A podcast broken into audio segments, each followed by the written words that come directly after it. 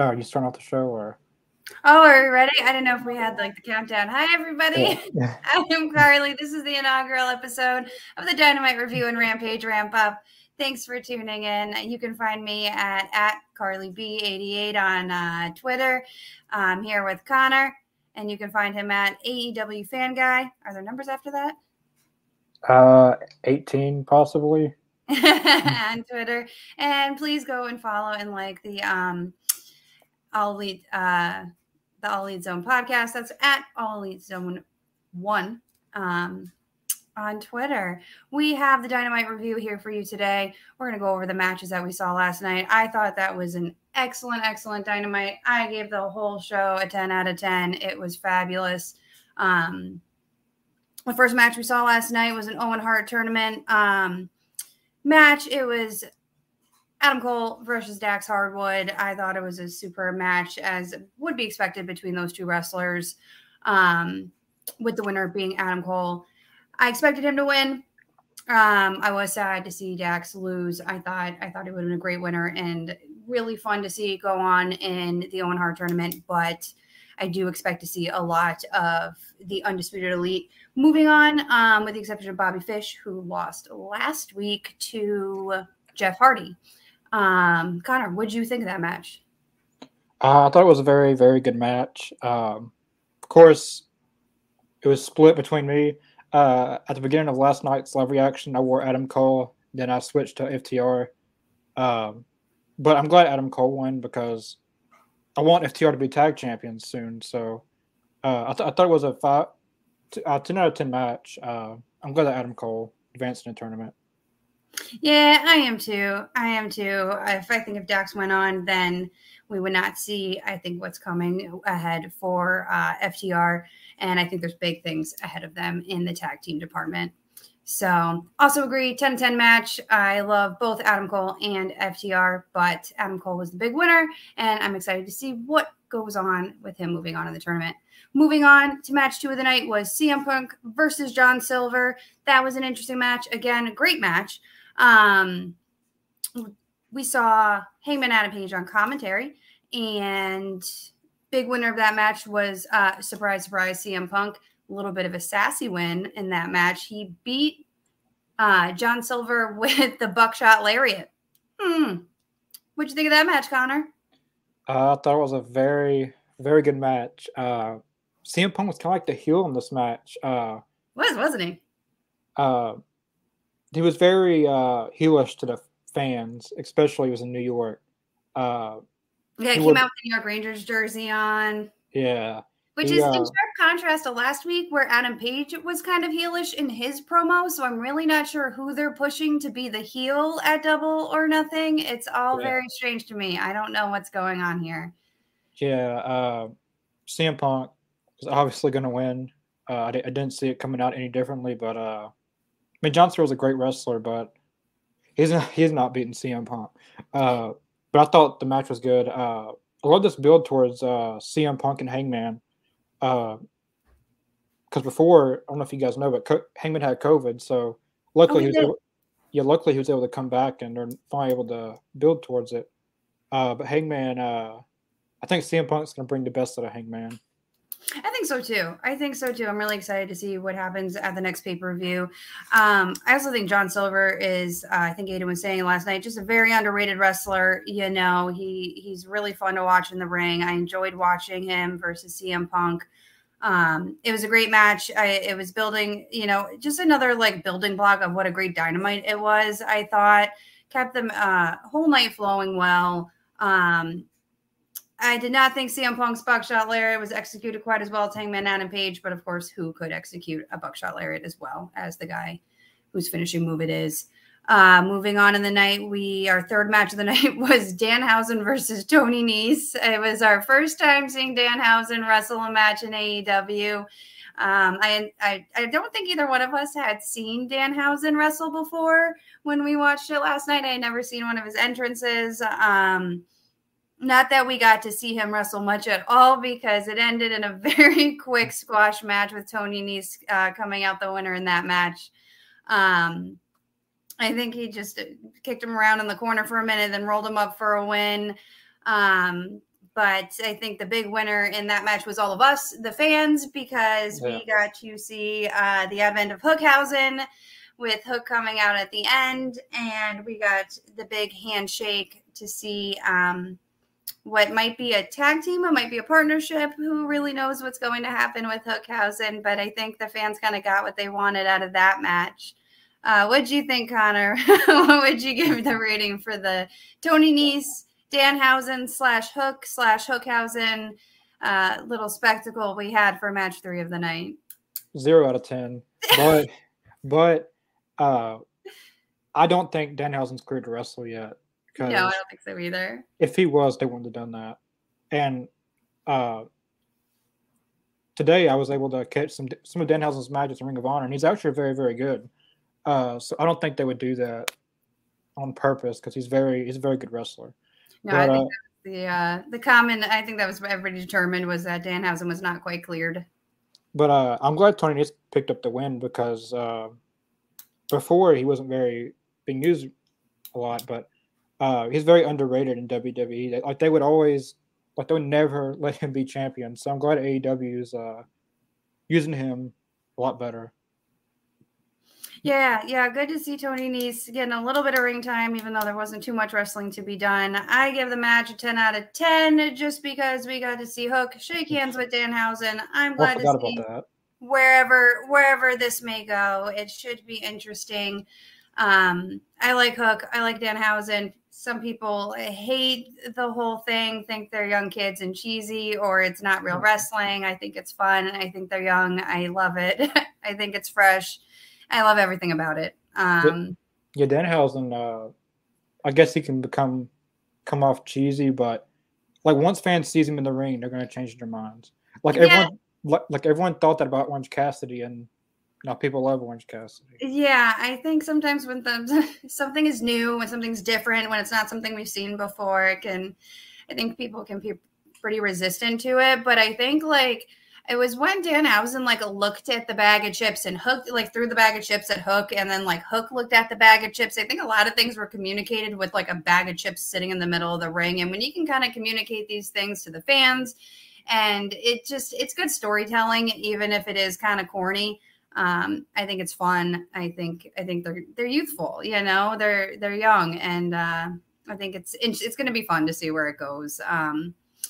So moving on, the fourth not quite match, it was the contract signing between MJF and Wardlow.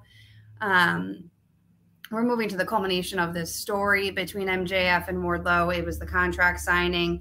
It opened up with the Dark Side of the Ring parody.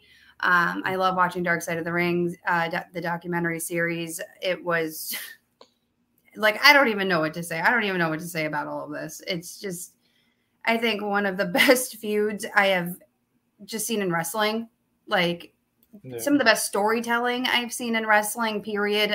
Just in any promotion, in any decade. I don't know. I don't even know what to say. It was great. It was great. All of it. I don't know. And the fact that go ahead. The fact that MJF mentioned Cody Rhodes. Oh, the name drop. And then I don't know if a lot of people caught this, but he said in 2024. Referencing his contract? Yeah, then he said the guy back there doesn't want to talk about it. He's doing this as leverage to get the most stacked paycheck he can get with the next contract. But yeah, I thought the segment was very good. Of course, Wardlow always beats up the security guards. It doesn't matter how many they put in front of him. He's going to all of them around. We have a running joke in my house where we guess the over-under of how many security guards Wardlow is going to go through in any given segment. Of course, somebody has to go through the table at a contract signing. This time it was Mark Sterling, which now is resulting in a match. Is it at Rampage or Dynamite? It's who is fighting? Oh, it's going to be with it's Hook and Danhausen versus Tony Nese and Mark Sterling next week. I think that's at Double or Nothing on the buy-in.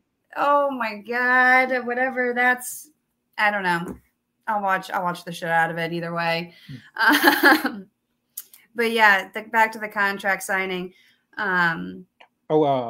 Well, we're going to look at 10 lashes at, that's at Rampage or next Dynamite? I think that's next week's Dynamite. Next week's Dynamite. And then it's basically like Rules of Cody, Wardlow has to face Sean Spears in a steel cage match with MJF as referee. Also, big shout out to Sean Spears, who is wearing a white suit with matching white chair. The combination, perfect. Perfect. Loved everything about it.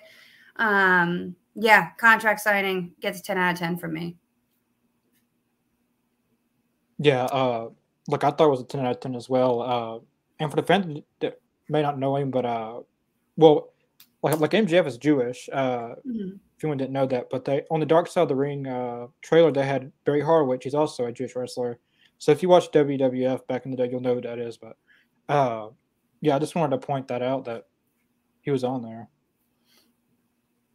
Oh, good stuff. Good stuff. All right. Fifth match of the night was Jungle Boy versus Ricky Starks for the FTW Championship. That was a great match. I mean, I know I'm saying this about like every match, which I do. I will absolutely pick at matches. I promise. I have no problem saying what matches I don't like and picking at them mercilessly, but it was a super excellent match. I love Jungle Boy. I love Ricky Starks. Both young wrestlers. They looked great in the ring. They showed superior athleticism. Jungle Boy's a great technical wrestler. I enjoy watching them both very much. I was not surprised to see Ricky Starks pick up the win and retain the FTW title. I think we had discussed beforehand, you know, what we thought. I think everybody pretty much concurred that Ricky Starks would retain. I'd like to see him drop it eventually so he could move on. And definitely I'd like to see him pick up the TNT title eventually. And kind of interesting to see afterwards, there was, I got some angry dad vibes from Christian Cage after Jungle Boy's loss. Yeah, that's been for the past few weeks. I remember Christian Cage in a promo said when Jurassic Express... comment? Yeah. Then like, you can just tell by his facial expressions, the way he acts, that he's going to turn on Jungle Boy eventually. He's got these like angry dad vibes. Like, I'm just approaching a new son. Look, I feel like he's going to cost Jurassic Express the tag titles. Yeah, I feel bad for Luchasaurus because he's kind of like chilling off to the side. I feel like he could be. I feel like Luchasaurus is incredibly talented, and he's just for a big man. He's so athletic, so just his acrobatics, everything is just they're a very talented tag team. I wonder how they'd each do individually if given their times to shine, but I feel like Luchasaurus isn't really getting, you know, kind of his time right now. But Jungle Boy is young. He's definitely one of the four pillars and having his kind of moment with Christian Cage right now. So we'll see where that goes. I'm really hoping Ricky Starks gets a good push soon. He's becoming less and less a heel, at least to me, and it seems like to other people as well. So I'm hoping he does drop that FTW title and possibly to Hook. I think it would be good to eventually go to Hook. So that way Ricky Starks can kind of start getting that push that I think he deserves. Moving on, match six of the night was, it wasn't really a match. It was the JAS, the Jericho Appreciation Society victory speech. And that was, what happened there? I don't think I really caught. Well, William Regal at the end, did you rewatch that? I didn't rewatch it. All I caught was a whole lot of stuff about Jericho's really sassy jacket, and I know Mox came out and interrupted. I think Jericho is calling himself the Wizard now. Oh, God, yes, after the... Yeah, and then a William Regal clothesline had Jericho. So that was good. I remember that. That was pretty much everything I needed in life. And then I will say, what's his name from 2.0... is it Matt Lee? He's very good paired up with Jericho. Like just the way he talks, the way he acts, like that's 100% Jericho in 2001. And then we were treated to an appearance by the Blackpool Combat Club as well. A burned up, at least made up, burned up Eddie. And Santana Ortiz, which I'm sure is setting up some sort of big match for the next pay-per-view, so we shall also see where that goes. I'm sure we're going to be seeing more from the Jericho Appreciation Society. I do enjoy heel Jericho and their whole spin on sports entertainment and the AEW Galaxy. It's a nice little dig at WWE, the throwback with the fireball, all of that. Yeah, I don't know. We'll see where this goes. I'm sure I'm going to be saying that a lot. But moving on, match of the only women's match we had, it was also an Owen Hart match. Moving on was Toni Storm and Jamie Hayter. I would have liked to see more than one women's match on such a stacked card, because I think we saw on Rampage last week that having two women's matches in one night is phenomenal. I loved having two women's matches on Rampage. They were great matches. I loved the match between Toni Storm and Jamie Hayter. They fought hard. They threw hard punches. It had great momentum. They were throwing, I mean, they performed really well. I really, really enjoyed that match. And I think AEW is doing for women's wrestling what we're not seeing in other promotions, you know, really showcasing women who can wrestle and wrestle well, you know, and it's less about the look. It's less about, you know, I think really convoluted storytelling and more just like solid storytelling, but good wrestling that backs it up. And we're seeing that in these Owen Hart tournament matches. I give Jamie Hayter and Toni Storm, I give them a 10 out of 10. I'll give them a 10 out of 10. Just because the whole Dynamite it was encased in, it flowed perfectly through the entire night. Yes, it's kind of not hard for me. Like everything except one little match. Like everything was a 10 out of 10, and it's kind of, I mean, I know people is going to say like, not everything could be 10 out of 10 or this, but it's kind of hard not to say that because everything was at a 10 out of 10. I think if you caught me with last week's Dynamite, I probably would have given like Jeff Hardy and Bobby Fish like a 7, you know, like there were some matches like from previous Dynamites I was kind of just like, I could have done without this one. Or disappointing, like there were some matches I think and like, especially in, I think, in the qualifying Owen Hart tournament matches, I was a little, like, disappointed with the winners. I think I would have maybe preferred to have seen Bobby Fish win over Jeff Hardy last week. But that was last week. This is this week, and this Dynamite was absolutely phenomenal, which takes us to last match of the night. The main event was Jeff Hardy and Darby Allin, the match that everybody was talking about. It was Owen Hart tournament match. It was an anything goes match, correct? Yeah. At first I thought it was a regular match, but, I went back and watched it in the video package. Darby stated that he wanted the match to be like anything goes. So, and then they announced it on commentary too, but they went way. Yeah. I think certainly watching that match, anything went, and it did, and it went hard and high and through several chairs and ladders and a set of very hard-looking stainless steel steps. We saw what looked like Jeff going up the ladder while it was in the ring over, what was it? It must have been like 8. It was 2 rows of 4, 8 chairs outside of the ring. That's when I started getting very nervous. But I saw Jeff coming down the other side, and that's when we saw Darby go up and take that amazingly terrifying fall, jump, and land on Jeff into those chairs. That was an amazingly crazy, reckless spot. Looked amazing on TV, and in the subsequent many GIFs and replays I've seen online since. We saw Jeff Hardy take a crazy spot with the swanton. It was a swanton, right? Onto the stainless steel steps with nobody home. Am I missing any other big spots that happened? I think there was one other.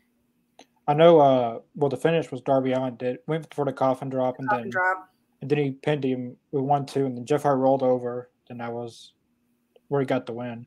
But I thought this is just the beginning for Jeff Hardy and Darby Allin. I thought like there's going to be a full-on feud with them two, and this is just beginning, I feel like, of their matches. And it's going to get crazier and crazier and crazier. I think so. I think there's a future for that.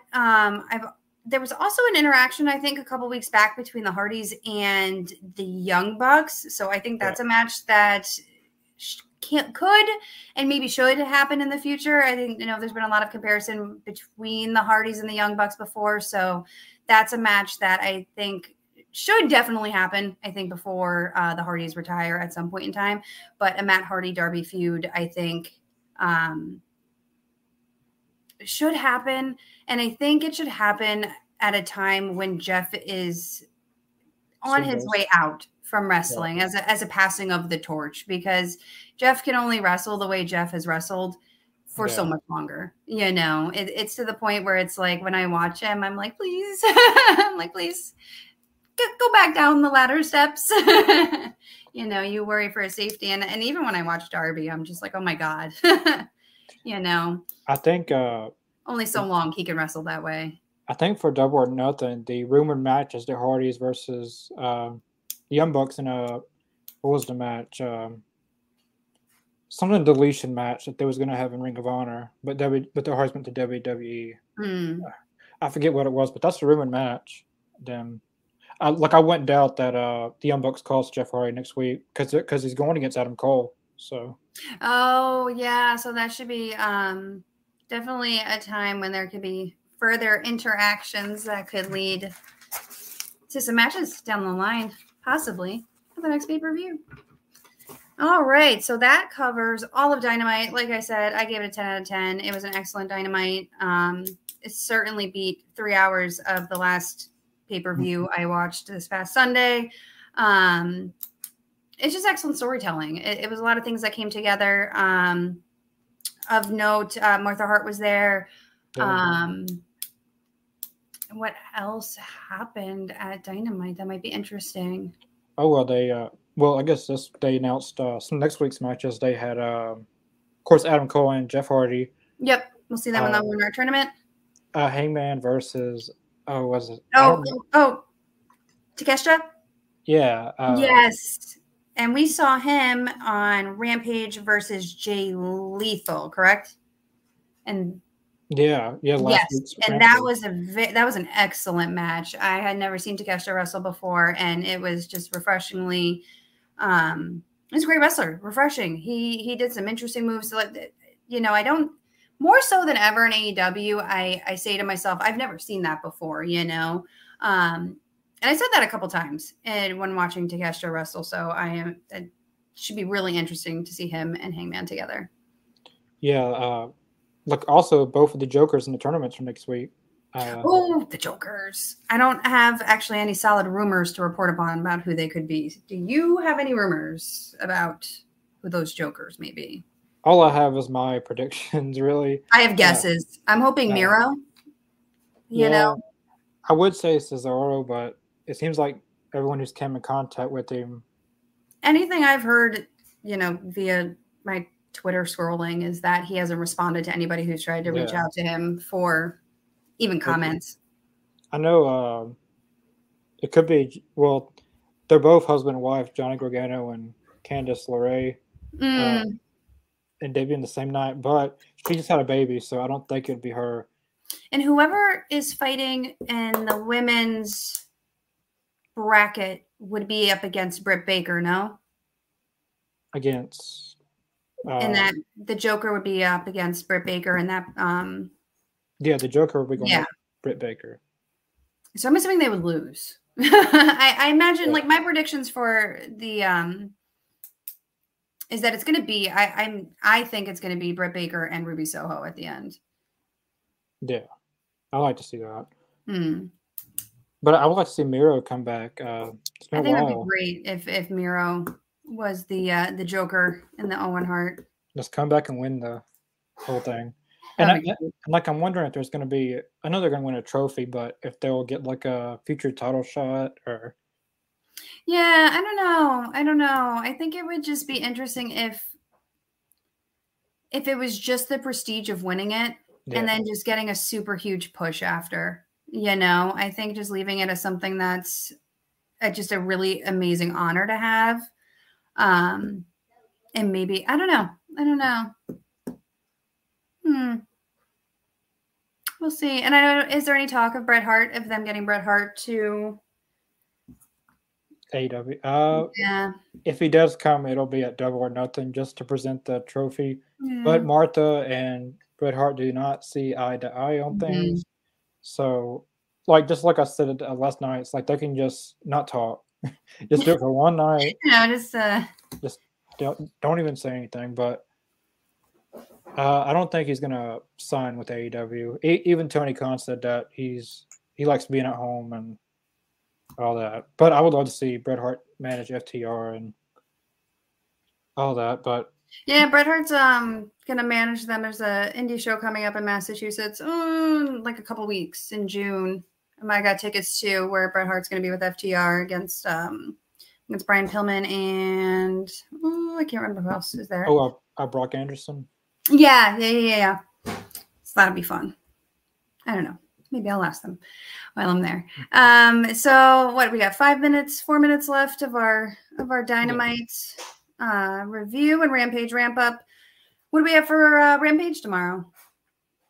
Yeah, special start time wherever you're. Time zones out. Oh, it's 5:30 p.m. Eastern Standard Time, I know. Yeah, for me, 4:30. I do not prefer to start time. I like the normal time slot. Me too. I'd rather be 10 o'clock at night than 5:30. But the matches for Dynamite, I don't know what they're going to go in order, so I just went what I think is going to be in order. Death Triangle versus Butcher and Blade and Mark Quinn from the Private Party. I love Private Party and Butcher and Blade. The next match is Sean Spears versus Bear Boulder from the Bear Country. Oh, yeah. Nice to see Sean Spears get some TV time. Riho versus Ruby Soho. That should be a very good match. Hopefully, I hope that's the main event, but it's probably not because the next match is Scorpio Sky versus Frankie Kazarian for the TNT Championship. That should be good. But I hope Ruby Soho and Riho get a good time. I hope they give them a good amount of time. I really do. I think 7 minutes is not quite long enough for women's matches. Yeah. I would make the Sean Spears and Barry Boulder match a squash match, like 2 minutes. Yeah, make that 2 minutes and give the girls like 15, 20. Give them a good match. Yeah, especially on Rampage. And they've shown that they can give great matches on Rampage, and they can on Dynamite too. So give the girls the time. Yeah. All right, in our last couple minutes, we're going to go through the quick rumor roundup. Looks like Hikaru Shida is out of the Owen Hart tournament. She's going to be replaced with Chris Statlander due to injury. But it looks like she is actually spending some time back in Japan, according to the rumor mill. There is talk of All Out not being in Chicago this year. Tony Khan has hinted that he is going to have it. There are many places where All Out could be. And fans are hoping that it is definitely somewhere in the continental United States and hopefully not in Canada or, like the UK. But we shall see about that.